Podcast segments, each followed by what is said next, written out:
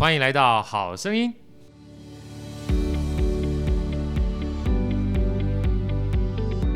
大家好，我是好序列好哥，欢迎来到好声音。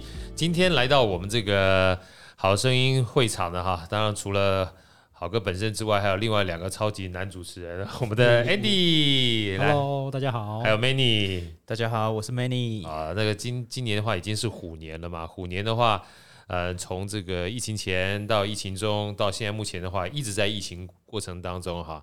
呃，不管好声音的艺术家也好，或是企业家也好，时时常都要在这种疫情的跌宕起伏当中，去找到自己的这个所以解决的方案啊。那我们今天呢，找到一个呃，好哥心目中的年轻的偶像级的音乐家啊。说是音乐家，我觉得其实他真的非常非常多的多元啊，而且他名字哈，好哥也非常喜欢。他是叫做任重道远的任重，但是念到叫任重老师。是，是，我们热烈掌声欢迎任重老师。哎，好哥好，大家好。好，任重老师的话呢，其实我大概二零二零年的时候，那时候开季音乐会的时候，我就已经见到任重老师。不过那时候我是当司仪远远的远观啊。那后来因为这次呃维庸介绍的关系，然后再加上说。呃，好哥其实本来就已经仰慕老师很久哈，认真的去看了这个老师的这个资历之后，所以我决定今天跟老师不谈音乐吧，没问题，因为我想说借这个机会啊，呃，因为任老师非常年轻，然后其实真的非常的多元。啊，我记得我一开始看老师的资历的时候，虽然说是一路从音乐的国小就开始，我任老师是光光仁国小嘛，对不对？对。然后仁爱国中音乐班，嗯，然后后来到南艺大，对，啊，一路上这样起来，啊，那我第一次听到老师的音乐的时候是在 YouTube 上听到，因为老师有一个呃自己的 YouTube 的频频道，来跟大家分享一下吧。老师英文名叫 Ryan 嘛，对不对？对。啊，那那个频道名称跟大家。介绍一下好吗？这个频道名称其实我忘记了，但是你打 Ryan Zen Z E N 就是我 Z E N 就是人种 Ryan Zen 哈，其实它上面就是有 Ryan Zen 这几个字，所以到时候我们会把它放到我们好声音下面，大家去听。因为我刚刚讲说，老师虽然从小是音乐的一就是一路起来哈，但是呃，坦白讲，就是学的音乐的领域其实非常非常的丰富。呃，就我知道的啊。啊，钢琴不用说了，帮光帮人家伴奏就啊，是 是各种大师级伴都有，包含笛子，还有箫，嗯啊，那后来呢，坦白讲，还有指挥，啊，指挥的话，还跟我另外一个我心目中的偶像这个维庸啊，都是师事顾老师嘛，对不对？对对对对，在学校的时候，后来还理论作曲，对不对啊？然后还有什么不会的？是不是？是是不是啊？所以，我今天该不会也会骑脚踏车吧？我会自由潜水，还会自由潜水。你看，啊，所以其实那时候我一看到这个老师的资历的时候，我第一个想到的是边界的这个界哈，因为我觉得我们很多人都会有各种不同的学习边界，觉得我只会这个，啊，只会那个。那要把一个东西做好已经很不容易了，在各个不同的领域上面能有这样多杰出的。成就实在不简单，能不能在一开始的时候，我想请那个任重老师跟我们分享，就从小你学音乐起来，什么时候开始奠定了你想要走音乐职业这条路？然后怎么样在这个音乐这条道路上有这么多就是触类旁通的机会？好不好？跟大家分享一下。好，其实我觉得这个是台湾很独特的地方，独特的地方，对，尤其是台湾的国乐系。Yeah. 那我以前小时候读光仁音乐班的时候，主修钢琴，是。然后我那时候复修是抽签，然后原本抽到小号，啊，复复复修是用抽签的，啊，对，小号，所以是命运决定，是命运决定。他抽小号，但是我很多音乐家都这样，对对对。后来我爷爷觉得那个小号很吵啊，他然后后来就只剩下长笛跟笛子，我又抽了一次签，抽到笛子。哦，就殊不知笛子没有比较安静，比较轻，但是没有比较安静。对，那为什么说这是台湾很特别的地方？因为国乐这个事情在台湾是你可以学到中乐、西乐不同，因为台湾就是一个多元社会嘛，对，所以你在乐器的选择上、乐种的选择上会比其他的国家来的多很多。对对，尤其台湾又是西乐西方体制的。的音乐班体制这样子，所以很妙的是，就是我那个时候又是因为考试的关系，就是台北市都有考试，国中什么音乐班都要独招嘛。对，然后我就用笛子当主修调换，因为这样子分数会比较好。啊、就是基本上在那个赛道里面，你就很容易突出。对，然后我钢琴大家都学钢琴，没错，而且厉害的又那么多，对，讨厌。所以我主修拿去当副修，好像偷吃步了一点啊。但这个是赛道，我觉得这基本上很重要，因为包含像我们这个 Andy 把我们的好声音哈，在这个 Podcast 里面选择也是这样嘛，对不对？对不对？啊，一开始你怎么选的？赛道的选择蛮重要。对，没错。对啊，因为本来我们一开始还想说，那时候选什么商业啦，然后管理啦、财务啦，那这里面一大堆人，那怎么进去就就拼不过，对不对？还有社会人文呐。对。哎，后来我们选择一个表演艺术。好，表演艺术类 相对跟表演艺术类的话，坦白讲也不会脱离脱钩太远嘛。但在这个赛道里面，我们就容易被他看见。没错，没错。所以策略策略。所以说，大家听到了哈，有的时候不要怪命运，命运会把我们带向说不定人生的巅峰。从从钢琴，后来到小号没有吹成，爷爷爷爷觉得太吵，对，爷爷是你贵人啊。对，但是呃，台湾的国小、国中都要选选修啊，所以我还是去吹了长号。所以你还有长号，但但但是只有在国小国中阶段了，有规定要选修的时候。OK，所以后来呢，等到你开始真正要进入到音乐班的时候，去考试的时候，你就把这个主修跟副修做了颠倒。本来是钢琴主修的，现在变笛子主修。对，所以我记得你好小的时候，你就是到处去比赛，笛子几乎都是出类拔萃得到冠军的，就比较幸运了。奇怪，我每次听到这种话，都感觉是学霸考一百 分的那种感觉。哎呀，这比较幸运啊。奇怪，其他人都不吹，只有我吹。对呀、啊，这个这个太没有意思了。分母有多大？对，分母啊，很幸运，就一两百人比赛，我就不小心拿到，就拿到第一名。所以那个时候，其实你从光仁到仁爱的时候，因为仁爱已经算音乐班了嘛，对不对？对，光仁也是，其实、哦、也是音乐班。对，嗯嗯那时候就已经想要走音乐这条当职业的道路嘛？没有，没有。可是我，呃，因为其实仁仁爱国中它是好像算是模范学校或明星学校，明星学校啊，人爱国中很大、啊。那时候只要想仁爱国中，很多校区基本上大家还要挤破头去这个这个这个学区，对对学区的对。那所以有时候会有外宾来访。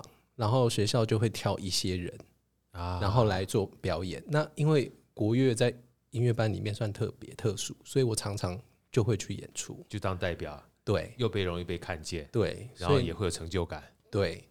然后后来我在考南艺的时候，我是用笛子考呀。然后可是因为我进南艺很不习惯。因为像台北市，他们就是你要五五育俱全，你要听写乐理视唱钢琴主修什么都要很好。对，但南艺就是专门乐器非常强主修。对，所以我进去的时候很不习惯，原本想要二年级转学出来，就是重考，不要读南艺了。哦，因为你本身就反而比较习惯的，就是各方面都能够去尝试的这种风格。对，那现在纯粹着重在演奏上面，反而你觉得好像。太单一的感觉了，对，啊、我觉得好像把我自己局限了，只规定在这条路上，局限在这一块了。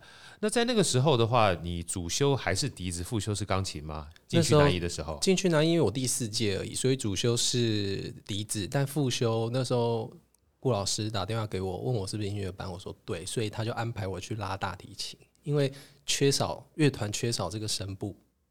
等一下，等一下，所以你还拉过大 提琴？对对对对对对，差距蛮大的。对，所以吹过长号，吹过笛子，然后到了南艺大之后，虽然觉得没有五育并进哈，那个五育不是我们一般讲五育，是各种不同的视唱啊、乐练一些的。啊，那不小心顾老师又把你，我以为是要叫你去指挥，结果是先拉大提琴。是先拉大提琴。那时候你没拉过大提琴吧？没有。所以你是到了南医大才开始学大提琴啊？对对对，哇，你这个人没边儿哎，你基本上要你干啥都行哎哈。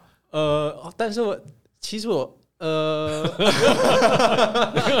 突然很难很语塞，对不对？学霸就呃很难否认自己多才多艺。Andy，你们只能考只能考九十分吗？要不是这个分数只有一百分，我只能考到一百分。但我没有拉的很好啦。哦，没有拉的很好。对对对对对，但但是就是拉给我们听听好不好？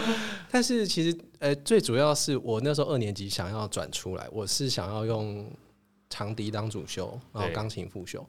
然后，但是你讲长笛是一般的中中国笛子还是长笛？长笛，我要转西乐的长笛，你又要转了。对，我去上了一些课，但是没，但是因为笛子跟长笛比较比较类似，对对对对对。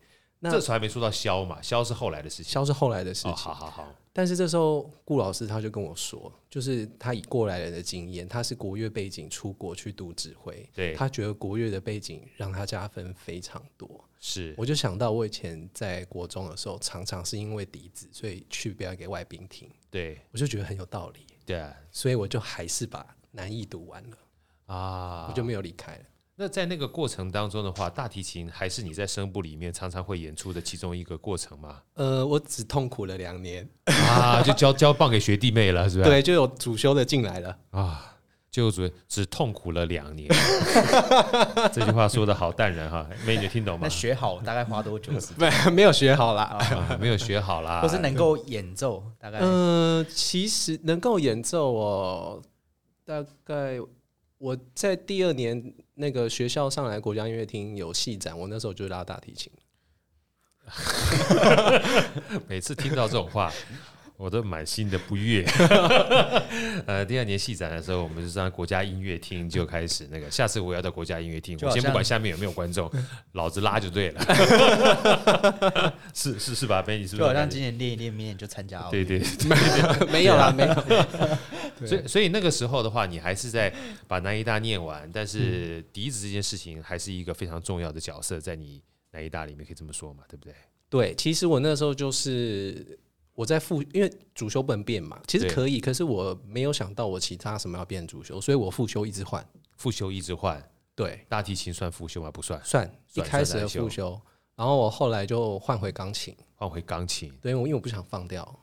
我其实练钢琴的时间比笛子多很多，所以我才知道说你有非常多的机会帮别人伴奏嘛，对不对？各种不同伴奏都有找你，是笛子还是钢琴？呃，都有，都有，都有，都有。对啊，然后，然后，然后后来我就又复修了理论作曲，理论作曲，然后理论作曲到最后我就换复修指挥，都是在南艺大这段时间，对，我就一直换。所以南艺大不让你五亿。你基本上就给他个十亿，什么都有。所以其实南艺大对你，呃，讲白了，在音乐的各种不同领域的跨边界这件事情上，其实算是个很大的温床，对不对？对，啊，嗯，那顾老师其实扮演非常重要的角色，可以这么说吗？对，因为他这这句话真的是影响我很大呀。那回头过来看，你觉得这样的一个算是养成，对你在整个音乐道路上面？呃，如果重新让你再来选择一次，你还是会觉得这样的选择是一件不错的事情吗？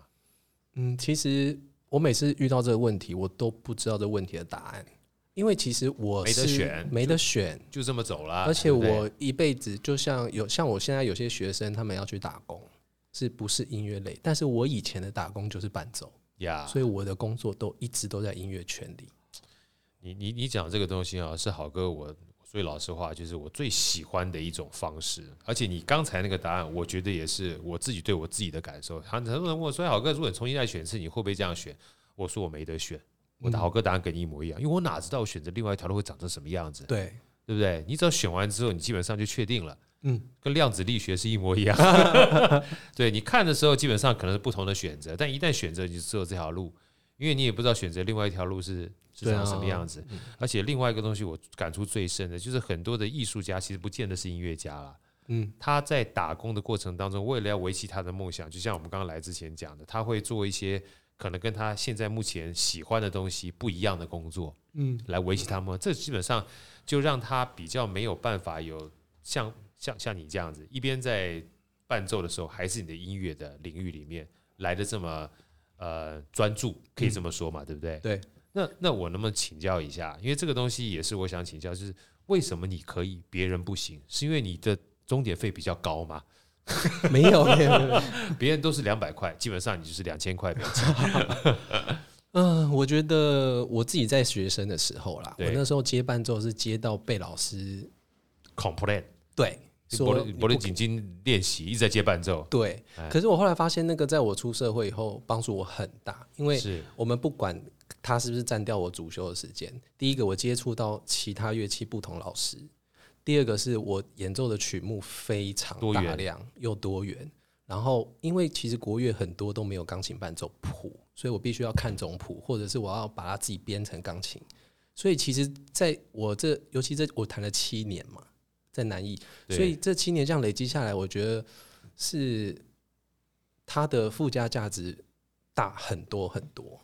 其实这样对你的理论作曲的养分应该也是非常扎实的，对不对？对啊，对啊，对不对？你等于是有各种不同呃形态的音乐，跟各种不同乐器的这种配合方式，对，奠定了你在基本上在作曲的过程当中，知道怎么样的作曲能够比较符合这样的乐器，对它的特性和乐器跟乐器之间的特性。因为你在你用读的，还不如你真的去接触呀。对，有没有？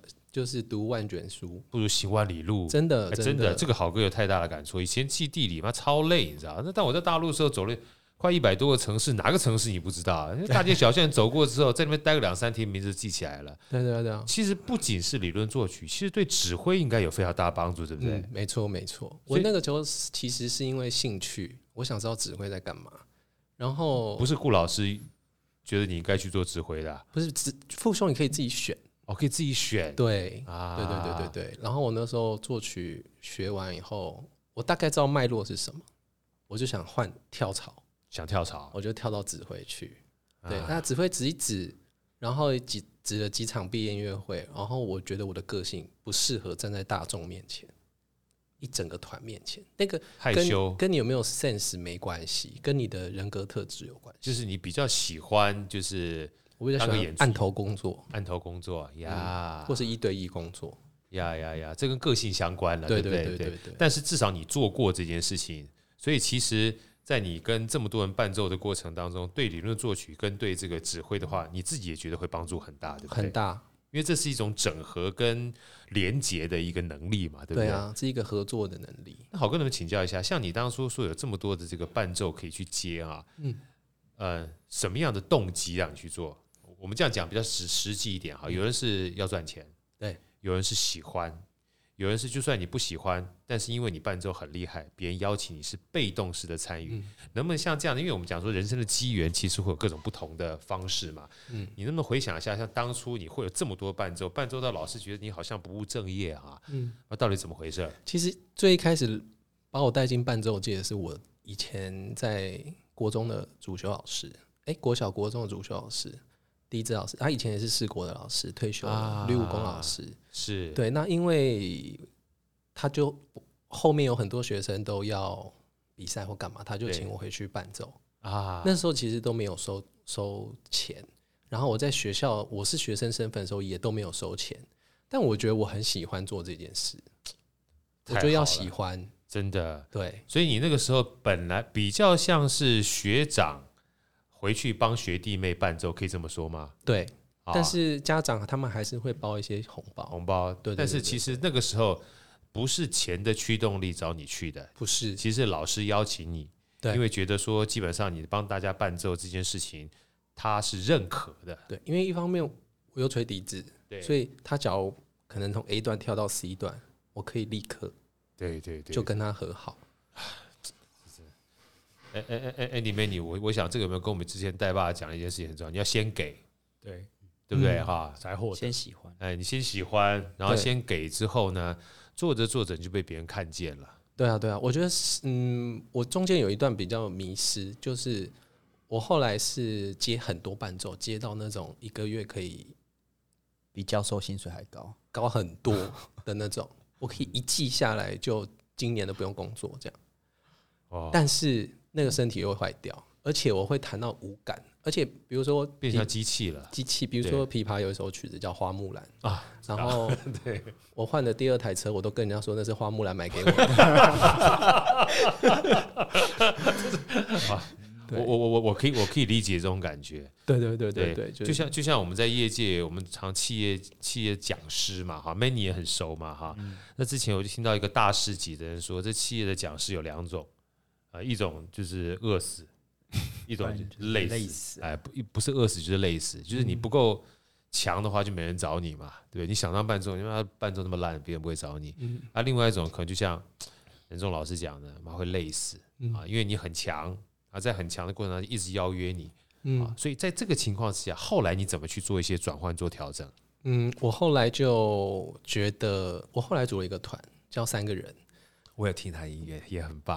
对，我现在比较以这个团为主，然后还有我现在的学业为主。那个是因为我弹弹弹弹弹弹了以后，我都觉得我在成就别人，但是我也喜欢这个感觉啦。但是那个时候我呃，其实是我另外两个同伴先，我是我过一两个月才加入，因为我看在他们身上看到国乐系出来不用一只眼很传统的东西，或者是一只眼自己不认识的东西，所以我就加入了这个团，然后这个团就开始先设定一些方向，而且我们。有接商演，但是我们不接受点歌这件事情，我们就是一定要走我们自己的路线。哎，我觉得你还，我觉得他这这个任总老师超级有财务思维。你不是故意的，但是我我我自己个人我也好跟跟你分享一下，就是我不太接受别人去修改我的课纲跟我的课程内容啊，因为我觉得这个是我提供给大家，我觉得最有价值的标准品。对，没错。啊，这种标准品你喜欢你就买。嗯，你不喜欢你就不要买。但如果说你真的需要做些调整的时候，我可以专门去为你做调整。那基本上是另外一种服务。是是是，这就是我们的委托创作服务。没错，真的是这样子啊，是不是？你这样的话，基本上你才可以让自己啊，就是在轻松跟愉悦的情况之下去做自己喜欢的事情，既不会饿死，也不会累死。对，所以我们比较接，所以我们。比较多案子都是音乐节或者是两庭院、政府三馆的案子啊，因为他给你，他是主办方嘛，他给你钱，你就可以做你不不用符合业主他要求他要的东西，你可以去做你的创新。尤其是现在台湾，他两厅院有很多像秋天啊、新点子这种乐，这踢法这种，它的面向都不同。对然后我们都我们都会。他们都是很接受很新的议题，就算是跟社会很冲撞的议题都可以。对，那我觉得国乐超需要这样的。没错，没错。我觉得这样的话，其实坦白讲，像你们这样的三人乐团做这件事情，大家就会把你定位说，你们的产品就是这样子。对。但相对，如果你要不同产品的话，那没有问题，那是另外一种产品，那叫做委托创作。对。那委托创作，你可以让我去帮你委托，你也可以选择我自己创作的东西哈，变成你新的曲目。那坦白讲，大家就相对比较简单了。对，那这个简单的过程当中呢，我觉得就是我自己个人啦，让任总老师参考看看。就是坦白讲，我今天所有的标准品的这些东西，它也不是差的，但它基本上很熟练。嗯嗯嗯，在很熟练的情况之下呢，我可以心无旁骛的把最好的一面非常。容易的呈现给你，嗯，要不然坦白讲，任何新的东西它都需要淬炼呐，对，没错，对不对？那你随时东改一个西改一个话，你改的不是我的内容，你改的是我的水准，嗯嗯，我个人讲话是这样子，但如果今天是一个委托创作的话，那就不一样了，因为在委托创作过程，你会给我比较长一点的时间，对，我在创作的过程当中，我也在脑内做这做风暴跟练习嘛，对，而且你有标的嘛，你有目标，有目标，所以我可以跟你，比如说像。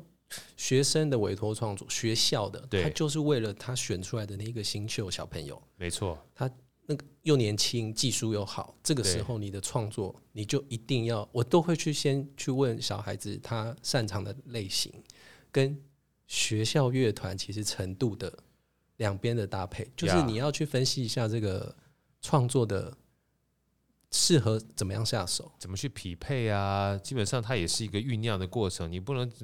就是明明是一个呃，比如说比较不适合外放的人，然后你做一个太外放的音乐，对，他，他演不出来，对，或者是太前卫、太实验性、太难的，对，学生乐团也做不出来，对，就是要调整。对，说到这边哈，其实呃，大家可能知道任重老师本身算是一个呃，我跟你讲啊，任重这两个字，我一开始听到除了任重道远之后，我想的都是极剑任侠，你知道吗？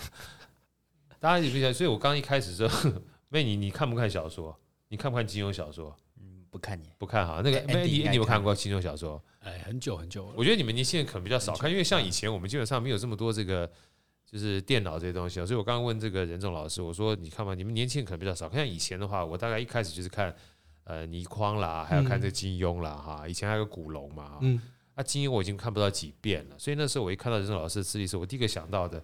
是他里面一个我非常崇拜的大侠叫令狐冲，啊，就是就是极剑任侠那种感觉，然后不太有框架，喜欢有各种不同各派的他都喜欢去练一练，啊，他本身就是这样子，然后他又为人豪爽，所以所以豪哥才带个小酒给你。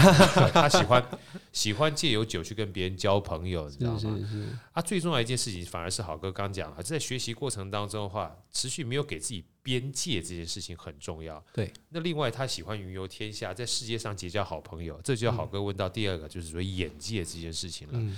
因为我知道老师啊，其实，嗯、呃，在年轻的时候一路这样子过关斩将，参加非常多的比赛。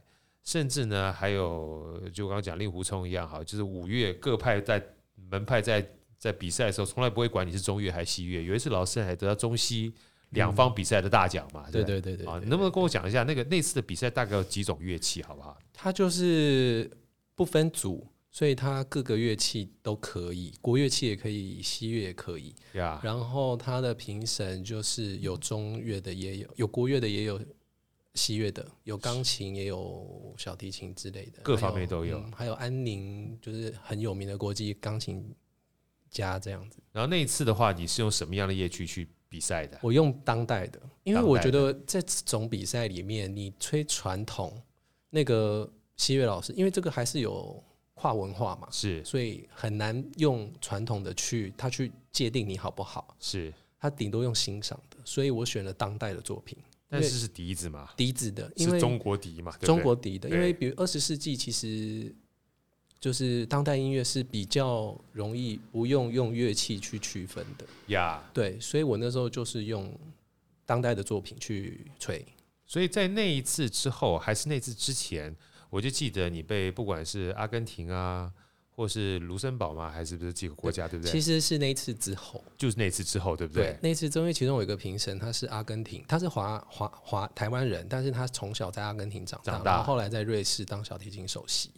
然后呢，那个时候，哎，有点忘记了，但是很小，对不对？那时候国中还高中？没有没有没有没有，后已经大学了，大学，但是还没毕业，还没毕业。对，那个时候。比完了以后，他就说可以有一个 offer 是到阿根廷去协奏，可是他可以负责落地，但是机票来回我要自己负责。是是。然后那时候我遇到了一个问题，因为我才那时候才大二吧，还没当还没当兵，是兵役，不是兵役问题，是钱的问题啊，没有钱。因为我爸为了培养我们兄弟，钱都花光了，这样。肯定啊，你学这么多，因为我本来想再问你的，下次再问，这个先不问，我要了解你爸妈的这个这个辛苦之处。后来呢，你怎么解决这个问题？我就先跟我爸说啊，对对，先求家里嘛。然后呢，但是他听到要十几机票，那时候飞阿根廷很贵。对，南美是蛮贵。对，然后他就听到十几，他第一个就是先否决我说不要去了呀。这样，但可可是学音乐的，尤其是国乐、西乐要出国，好像你考个考学校还比较容易。对，但是国乐要出国很难呢。对，所以我就你总不会从国内到国外去进修国乐，怪怪的嘛？对不对？对，所以我就去找钱。这是我人生第一次找钱，奇怪，我怎么觉得今天在跟你 很有财务思维，好，都是讲财务思维的味道。后来呢？你遇到问题，我遇到问题要去解决。我后来就上网去国议会，国家国议会那个时候不叫国议会，文化部什么的，现后来改国议会。对，我就去看到两岸交，哎，不是两岸，讲错，国际交流的国际交流。对，然后我就写，哦，乱写一通，写过了，写申请案过了，过了，全而就而且。但是他是补助，所以他机票没有办法全额。可是我有另外去找一个旅行社，然后他，基本上赚赞助，赞助，所以两个加起来我就 cover 掉了。哎，在这边跟大家分享一下，任何碰到问题的时候，这某种程度上也是我刚跟我女儿讲，这就叫创业。哦，你就解决自个儿问题，你不会靠别人给你的钱，要不然你像你讲直白点，像爸妈要钱，那基本上跟领薪水感觉是一样的。其实我小时候不觉得跟爸妈要钱很丢脸，我我也不会不觉得，对对对，因为所以每次我听到人家说跟爸妈要钱我丢，我就想说嗯不会啊，爸妈不给我钱谁给我钱啊？对对对，可是那时候我爸就叫我不要去，我就很生气，是我好像蛮反骨的，对，人家叫我不要干嘛，我就一定要干，对，哇，你真有创业家个性的，其实就是这样子啊。通常为什么我们会受限于薪水？美女为什么？因为自己觉得没没好赚嘛，对不对？对。对不对？就觉得赚的不够多。但你现在觉得不是靠别人给你薪水，对不对？你算创业同意吗？对不对？对啊，就是比以前多很多，比以前多很多。对对。但是其实刚出来那刹那也会有点惶恐吧，对不对？就是啊，还是每每个月都不知道就是薪水在哪里。对对啊，从薪水到真正自己的赚钱，对啊，会有一段会有一段所谓的往下坡再起来的过程，对不对？嗯嗯。所以说啊，人要没有才会找办法。对，反正我每次到这种情况，我都会说，哎，最差就这样。对，不然怎么办？哇，你所以说好哥说今天不要跟你聊音乐，我就我就对了。但是我没有想到这这段这么精彩。去阿根廷没钱，大家听听看哈。当没有钱的时候，讲白了就是老爸或者是家庭没有办法资助的时候，你就要自助。对啊，对不对？你自助两件事情，一个是写给现在的国议会，之前可能就是文化文化部啦哈，不管什么单位，反正就是写申请案啊，请他们给你的补助。对，补助不足之后，再去找人家做赞助。旅行社，反正基本上我只要把钱搞到哈，这个说价值交换，这就是创业家的这个性格，然后就出去了。一出去之后，坦白讲，我要跟大家分享啊，大家有没有听到？就是。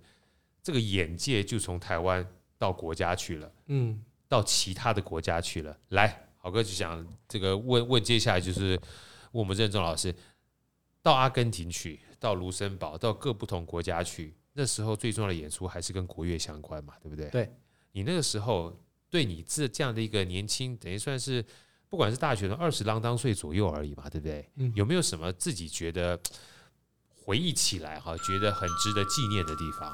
嗯，来跟大家分享。有，其实我是在卢森堡有一次我做讲座，然后呢，我就介绍一下我的乐器跟曲子，这样，然后就因为台下是我是在音乐院，对，然后所以台下有一些是作曲家什么的，然后他们就问了我一个问题，我那时候就是吹了很多我在学校的期末考，对，期末考这些曲子，然后呢，他就问了我一个问题说，可是你这些听起来都是西方音乐，对。那什么才是国乐？嗯，然后这个问题就把我问倒了。下面是老外吗？还是老外？老外就都是我那时候在比利时音乐院开讲座的时候，是作曲老师问的。对，就把我问倒了。因为说实在的，小时候我是主修乐器的，其实并不什么读书。对，但是他问完我以后，我后来回台湾，我就一直想，一直想，一直想这件事情。后来呢，我一开始是都觉得没有答案，因为你要说南北管。这不是我的专业啊，对。那我现在在吹的这个东西也不是南北管啊，可是我又觉得它跟我很有关系，所以你找不到自己台湾的文化，对。我就后来呢，我现在在读跨域的博班，是对。其实我后来是因为我觉得，其实你根本就不用去找，你就是台湾的文化，没错。对，所以台湾就是一个多元，就像我从小可以学这么多乐器，学这么多不同的语言，我说艺术，那。我吹出来的国乐，或者是我写出来的作品，或者是三个人写出来的作品，它就是台湾的文化。它里面可能含了中国的底蕴，或是台湾的一些民间这些。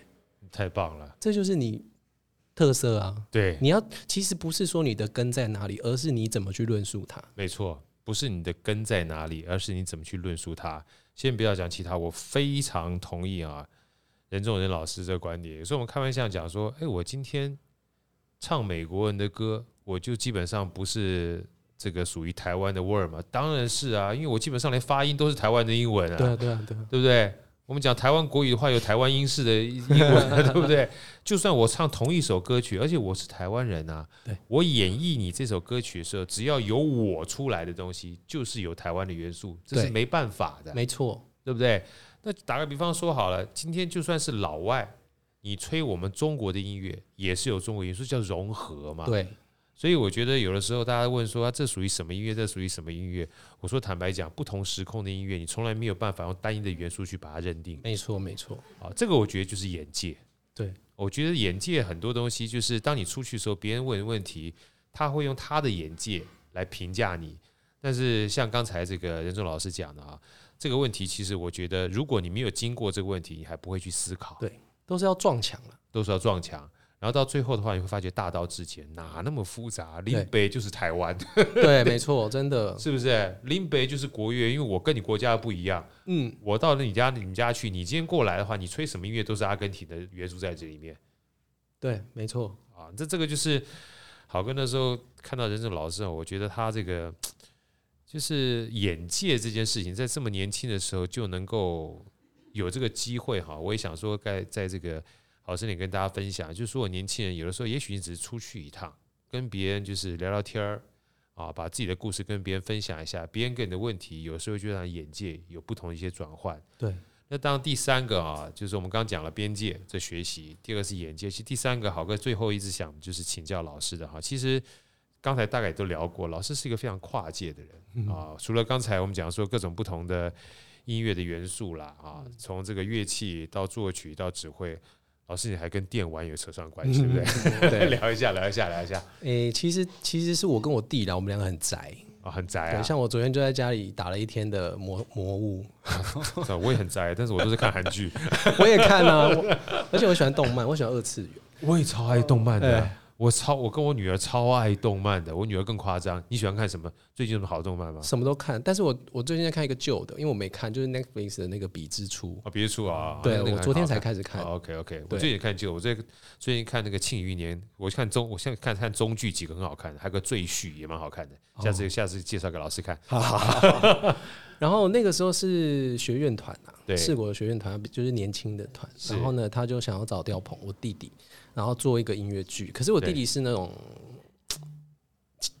我觉得很天才的，就是想想法很奇天马行空。下次可以邀请你弟弟快过来跟我们聊天，可以可以哈。但是他的案头工作超烂啊，所以他就找我去跟他合作啊。对，然后因为我们的作品很多都，所以变成是在那个作品，他原我们原本想要用各式的动漫。对，就是《火影忍者》啊，《神魔之塔》这些之类的的音乐，我也好爱看《火影忍者》，那是我对。对 可是后来我们在联系的时候，发现一个问题，就是在日本，他们这个其实他们自己的周边，他们商业权呢、啊，对，已经非常的完整，完整，所以他根本不需要把版权释出给你，对，而且他不能确保你的品质，所以他不会释出版权给你，对，对，除非你是有形的商品，对，所以在音乐他没办法去拿捏你好不好嘛。